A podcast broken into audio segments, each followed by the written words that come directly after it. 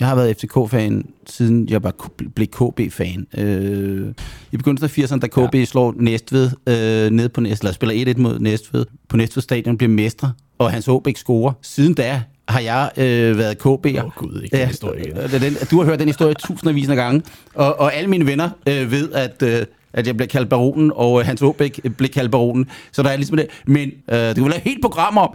Øh, så blev mit hus brændt ned af Det her er jo bare første afsnit ud af 10, som vi kommer til at lave i dag, mig og Lars.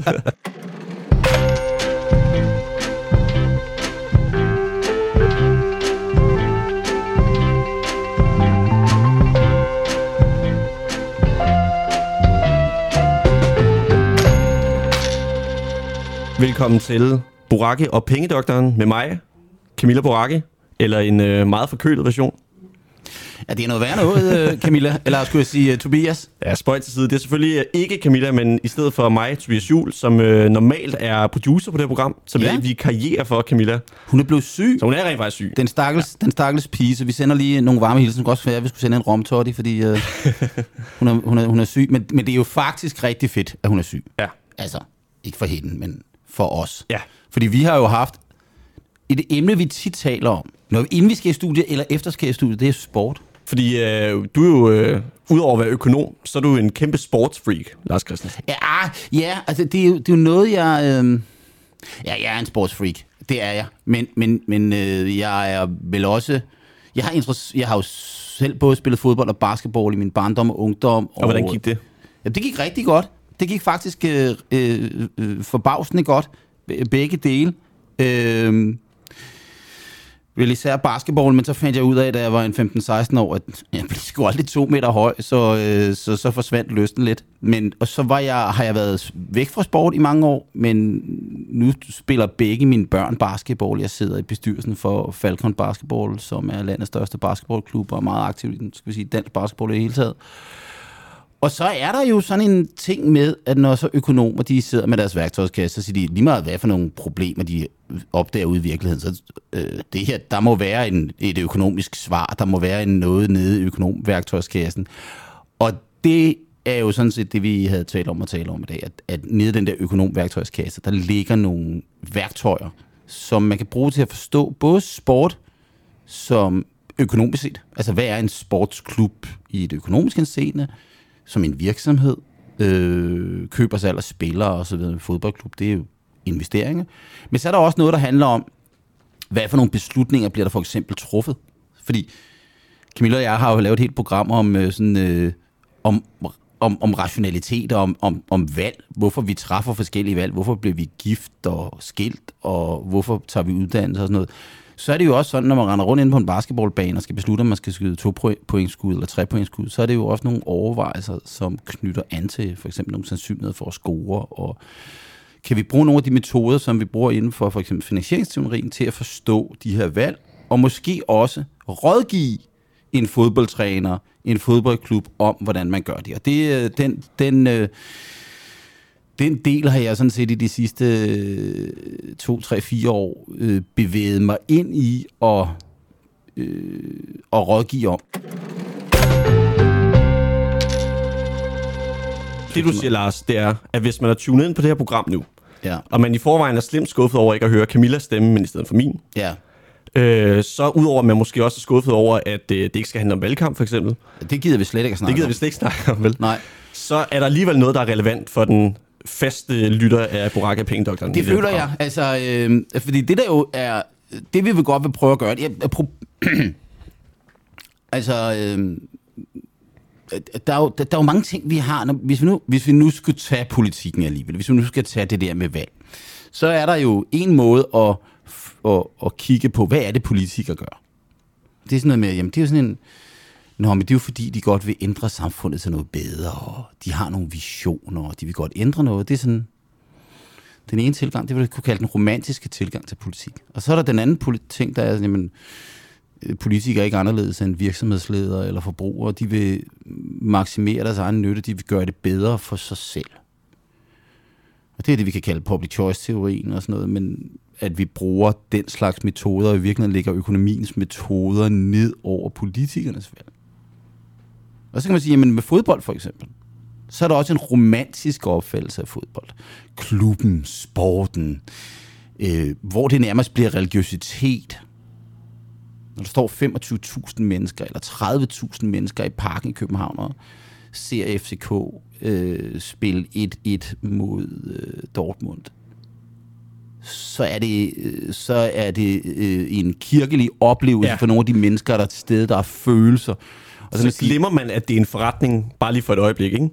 Jo. Øh, Eller det gør du ikke, men det gør de fleste mennesker. Nej, og der kan man så sige, at det er jo så et af mine øh, store problemer, og øh, jeg tror, mine gode kammerater synes, jeg er en kæmpe idiot, når jeg, når jeg, når jeg, når jeg står og kigger ned på banen, og så lige pludselig siger, okay, hvorfor, hvorfor skød han der udefra? Jeg, altså, når han skyder ud for 30 meter, så er der jo kun 0,2% chance for, at han scorer.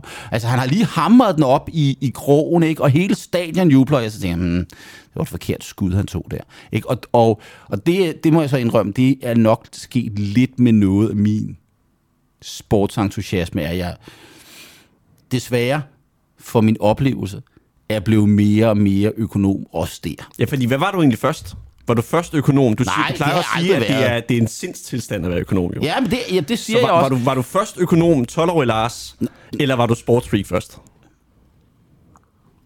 Hmm. Ej, jeg var sportsfreak først. Jeg var glad for sport. Hmm. Jeg var glad for at selv at dyrke sport. Øhm, øh, men men var du ham der, der hellere ville sidde ude på sidelinjen og sådan analysere nej, modstanderen nej, og komme nej, med... Nej, nej, aldrig. Og jeg har aldrig nogensinde haft, når jeg selv spillede, øh, da jeg spillede basketball, var, var, var jeg måske øh, øh, det, det modsatte, at jeg, at, jeg, at jeg gik ind og... Jeg tror ikke, jeg var særlig... Jeg var ikke særlig sympatisk på en basketballbane, og, og, og øh, jeg har i virkeligheden interesseret mig for, for, øh, for emnet, vi kalder sportsøkonomi, øh, siden jeg startede på universitetet. Og det startede på universitetet i 1990, i øvrigt det år kom der en bog ud, som er skrevet af en amerikansk økonom, der hedder Robert Tollison, som hedder Sportometrics, men det kan vi komme tilbage til. Men i, øh, i mikroøkonomi, øh, i min mikroøkonomibog på første års prøve på politisk studie på Københavns Universitet, det var en mikroøkonomibog, hvor der skrev en amerikansk økonom, der hedder Quirk. Øh, og den, øh, der var sådan en boks. Der er sådan nogle amerikanske lærebøger, de er alt for lange. Så der er sådan nogle bokse og appendix med alt muligt. Der var sådan en boks, om hvorfor at amerikansk baseball var undtaget for de amerikanske konkurrenceregler. Og øh, der var ligesom ideen om at sige, men altså sport er jo kun interessant, hvis FCK ikke vinder 10-0 hver gang. Altså, ja. hvis, hvis, alle, hvis FCK de stillede med sit Superliga-hold, og alle andre klubber i Superligaen skulle stille med deres miniputter, det var der ikke et menneske, der gad at mm. Så vil man faktisk hellere have FCK spille med sine miniputter. Nogle gange så i den her sæson, hvor man siger, at det, det virker ja, ja, lidt sådan. Ja, men, det, det virker nogle gange men, men, men, men det er det, der hedder competitive balance øh, i, i, i sportsøkonomi ting. Det er det her, at, at, at der er en lighed mellem holdene. Hmm. Og for at lave en lighed, så skal man jo koordinere. Så skal man jo sørge for, at den ene klub ikke bruger mange penge på spillere, og den anden ikke gør det. Fordi vi ved, at man kan købe sig til succes. Ja, ja. Og derfor så er der behov for omfordeling mellem klubberne. Og den måde, man sikrer den omfordeling på, det er i virkeligheden, der er én ejer af hele ligaen. Og det er jo det, vi ser i USA, for eksempel NBA i USA, den amerikanske basketball Så din konklusion ud fra det, hvad vi har talt om så videre, hvis jeg skulle ja, lave et ja. citat inden for den her programbeskrivelse, som jeg jo plejer at gøre på ja. de her programmer, så kunne citatet være, at der er brug for omfordeling inden for sport, hvilket ja, jo er en, ja, et klassisk ja. Lars Christensen citat. Ja, det er. Der er brug for mere omfordeling inden for sport i Europa. Ja. Jeg har faktisk i 2017, der skrev jeg, øh, der skrev jeg en, øh, en, en, en, en, en, en klumme i øh, børsen, der hed FCK skal tabe noget mere. Og øh, den øh, havde jeg øvrigt skrevet op til 2017 havde FCK haft en overrække, hvor FCK stort set vandt alting. Der var ingen spænding i Superligaen. Mm. FCK vandt bare hele tiden. Mm. Og på det tidspunkt, da jeg skrev klum, havde FCK ingen, øh, øh, øh, havde ikke tabt i hele den sæson. Og da jeg skriver klum, så den onsdag, så tager FCK til, til Midtjylland og taber.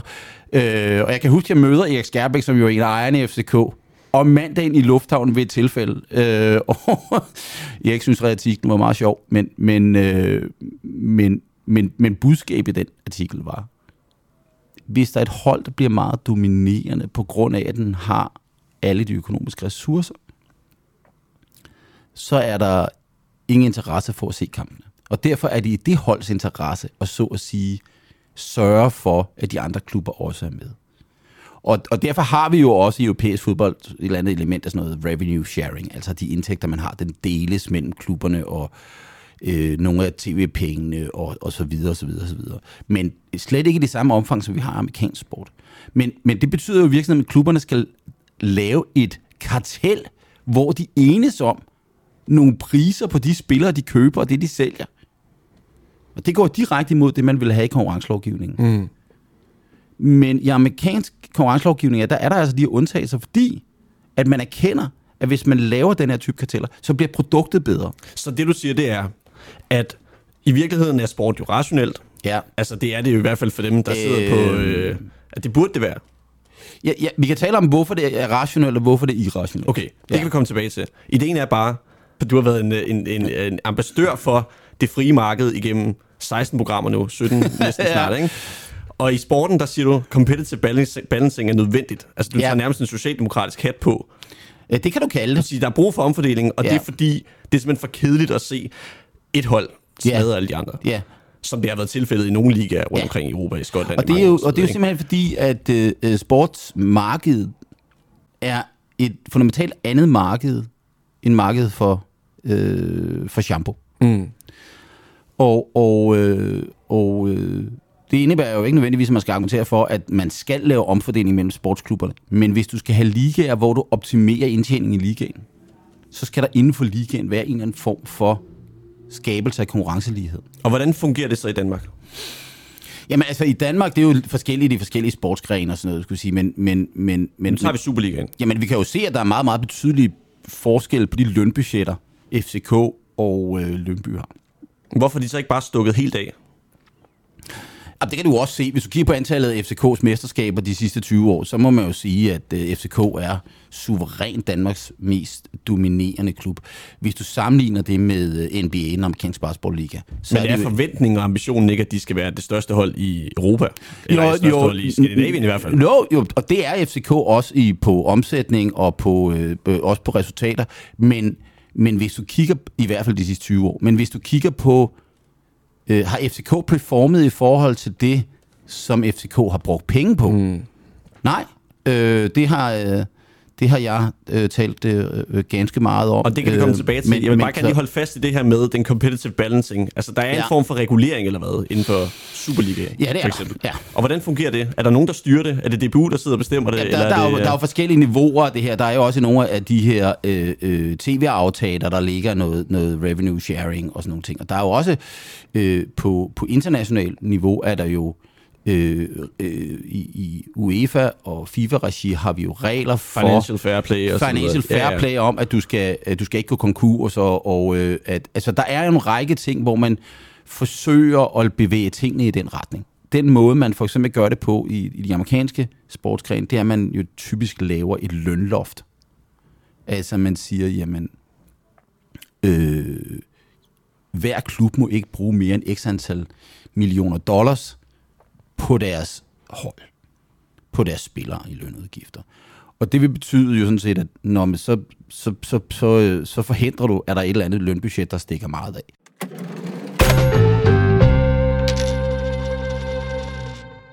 Men jeg synes, det er meget interessant, at du bringer det her op med competitive balancing, og det kommer faktisk lidt som en, en, en overraskelse for mig, fordi nu øh, har FC København jo været ude og lancere den her nye strategi, hvor de vil være en del af den her, hvad skal man sige, mellemklasse i Europa nu. Ja. Altså, de vil være på, på konkurrencedygtige med de største belgiske hold, for eksempel, osv. Det kommer også til at sandsynligvis fordoble deres transferbudgetter, ikke? Ja. Og det er jo sådan en ting, hvor man sidder som de andre klubber i Danmark og siger på den ene side, ja, vi bliver flænset, men normalt set er ideen jo også at sige, det er godt for dansk fodbold, fordi hvis FC København er konkurrencedygtig i Europa, så hiver de en masse af de her berømte koefficientpoint med, eller ja. sådan noget, ikke, som gør, altså, koefficientpointene betyder, at det er i virkeligheden, hvis et dansk hold klarer sig ja. godt, så er det lettere for andre Præcis. danske hold at blive kvalificeret. Ja. Øh, Så kommer der investorer til, ja. og det er jo så det, vi også ser, der sker i Brøndby nu, for ja. eksempel. Ikke? Det er jo netop, okay, de ser øh, i USA eller andre steder på alle mulige markeder rundt omkring i Europa, okay, der er faktisk en business case i ja. fodbold, selv ja. herhjemme i lille i Danmark. Yes. Selv ude på Vestegnen, hvor der har været Gud ved, hvor meget kaos i de sidste 20 år efterhånden. Ikke? Jo, men det er jo derfor, det er jo en value-investering, som øh, vil sige på aktiemarkedet. Ikke? Der er noget, der er blevet for billigt, måske. Så ideen er, og det er, det, det er mit spørgsmål til dig, Lars. Hvorfor er det interessant for en amerikansk øh, investment group, som ejer fodboldklubber, større klubber, hvorfor gider de investere i Brøndby IF? Hvordan kan man tjene fod, øh, penge på fodbold? Jeg er ikke, altså, jeg, jeg, jeg, er lidt, jeg, er lidt, jeg er lidt tvivl over, hvad projektet er i Brøndby. Det må jeg, det må jeg indrømme. Jeg, jeg, jeg så preskonferencen i, øh, i, i, var det sidste uge. Øhm, ja, nu vil jeg sige, både FCK og Brøndby har jo altså haft preskonferencer om deres økonomien for de sidste par uger. Jeg vil sige, som en, som øh, bevæger mig i sådan en, en, en verden af, hvor jeg har med, med professionelle investorer at gøre, så var jeg ikke sige så efterladt med sådan en indtryk af, at jeg siger, hold da kæft, øh, det her det er nogen, der har styr på, øh, på, på, på, på økonomien i det her. Der er ikke nogen, hvor jeg tænker, hmm, det her det er gennemtænkt, det her det er... Og det, jeg vil sige det på den måde, at øh, nu har der jo været de her diskussioner mellem FCK og Brøndby og ejerskab og sådan noget de senere år. Ikke? Vi havde også en, øh, nogle spekulationer for et par år siden, om Red Bull skulle komme ind og købe, købe Brøndby, og... Øh, og jeg kan sige det på den måde, at det, vil sige, det var interessant, fordi FCK-fansene, hmm. når man følger sådan nogen på de sociale medier, de drillede Brøndby-fansene, og det var noget forfærdeligt noget, ikke? Og, altså lige pludselig kom Brøndby til at hedde Brøndby Copenhagen, ikke? Og skulle spille hvide trøjer og røde bukser og sådan eller andet, ikke? Og, og, og øh, der var gule, og der var sådan noget, ikke? Derude, og, og de, og de sidder tuder, ikke? Ja. Og, øh, og det synes FCK-fansene var skide sjovt, ikke? Og øh, altså, mit, mit, mit take på det vil være, ja, okay, altså, nu skal I måske lige slappe af, øh, kære FCK-fans, fordi hvis det der, det var sket, så havde, øh, så havde Brøndby fået en sådan kapitalindsprøjtning, at, øh, at, øh, at Brøndbys budget øh, let ville kunne øh, konkurrere med FCK's budget, og så havde FCK lige pludselig ikke været så sikker på at spille Champions League.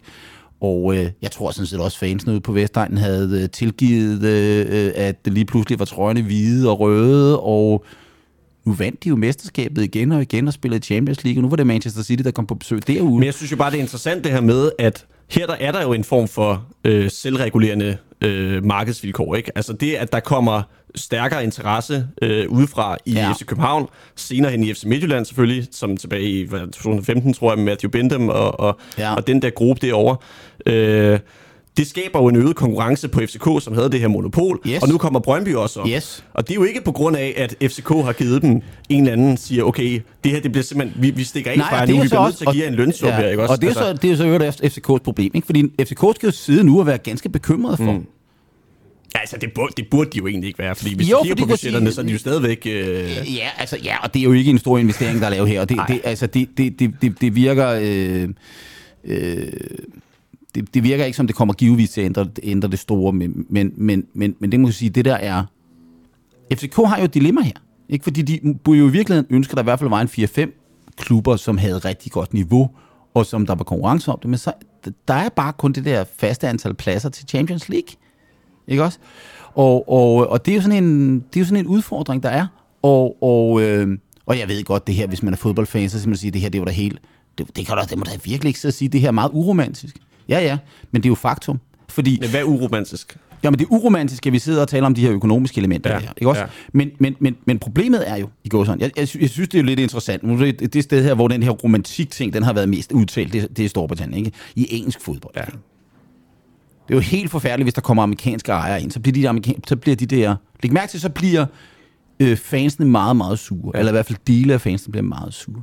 De bliver aldrig sure, når der kommer russiske oligarker ind, eller... eller Ej, de bliver lidt sure over de saudi-araber, der kom ind i, uh, i Newcastle her for et års tid siden, ikke? Øh, jo. Det var i hvert fald mit indtryk. Men det er men, jo klart, at så men, men, men, men, indtræffer en form for dagligdag og logik og nogle resultater. Og noget, ja, og det er jo det, der... Det, jeg synes, det har været bemærkelsesværdigt, ja. Ikke? Det er, der, er sådan en, der er sådan en ekstrem irrationalitet i, i, i den der øh, diskussion i Storbritannien eller i England om, om, øh, om de her. Ikke? Fordi vi vil godt have alle jeres penge, men, men de bedste investorer fra et fodboldfans perspektiv, det er jo skøre investorer. Det er ham her mange milliardæren, som elsker Brøndshøj. Han kommer ud, og så siger han... Jan Bæk Andersen. Han er vel, jeg skal vel ikke Brøndshøj, men Brøndby, ikke? Ja. det var den, ja, den, den, den, den type. Der, ja. Ja. Han løber også tør for penge, kan ja. du se. Ikke? Ja. Øh, okay, så er det sjovt, sjovt er det heller ikke, vel? Og, og, øh, men, men ham, der kommer ud og køber Brøndshøj, mm. og Brøndshøj kan sikkert købes for en 5-10 millioner mm. kroner. Jeg, jeg, jeg mener, at Brøndshøj er et rigtig godt uh, take-over bid, men det, det er sådan en anden historie. Jeg har altid været, altså, jeg har været FCK-fan, siden jeg bare blev KB-fan. Øh, ja, dengang det, var, det ikke var smart at være FCK-fan. Det er det, du prøver at sige. Jeg, jeg blev, du var jeg med på bølgen, før det var sejt. Ja, jeg har bare været KB. KB er ikke, og det har jeg været, øh, jeg er ikke engang vokset op på Frederiksberg, men, men, men, men, men, men, men altså, øh, i begyndelsen af 80'erne, da KB ja. slår Næstved øh, ned på Næstved, eller spiller 1-1 mod Næstved, øh, øh, på Næstved Stadion bliver mestre, og Hans Håbæk scorer. Siden da har jeg øh, været KB'er. Åh oh, gud, ikke den historie igen. Den, du har hørt den historie tusindvis af gange, og, og alle mine venner øh, ved, at... Øh, at jeg blev kaldt baronen, og Hans Åbæk blev kaldt baronen. Så der er ligesom det. Men øh, det kunne være helt program om. Øh, så blev mit hus brændt ned af Det er jo bare fans. første afsnit ud af 10, som vi kommer til at lave i mig, Lars. Men vi kan sige, det der er, er interessant med den der diskussion, det er, øh, hvis, hvis, hvis, vi, øh, hvis vi kigger på, øh, på det der, hvis vi forestiller os nu, at Brøndshøj, som nu spiller Danmark sammen, blev overtaget af en mange milliardær. Og, og der blev puttet penge i det. Øh, vil Brøndshøjs fan blive sure over det? Nej, det vil de ikke vel. Det, det vil være ret fedt. Fordi vi kan alle sammen blive enige om, at det er hyggeligt og sjovt med divisionsfodbold. Altså det her, det er sådan lidt... Ham, der står og laver pølser, det er ham, der er miniputræner og, og sådan noget. Jeg kommer i gang mellem på øh, Frederiksberg Stadion og ser FA 2000-kampe, og det er hyggeligt. Mm. Der er 200 mennesker eller 150 mennesker, og det er en type fodbold. Eller også så er der det der niveau, hvor det hele spiller. Og hvor der er den der ultimative oplevelse. Og du kan sige, problemet er, at vi godt vil have et eller andet begge dele. Øhm, og og øh, ja, altså jeg synes, så, så fodbolden har hele tiden nogle indbyggede konflikter i det her. Men der er også den der indbyggede konflikt, den der rationalitet.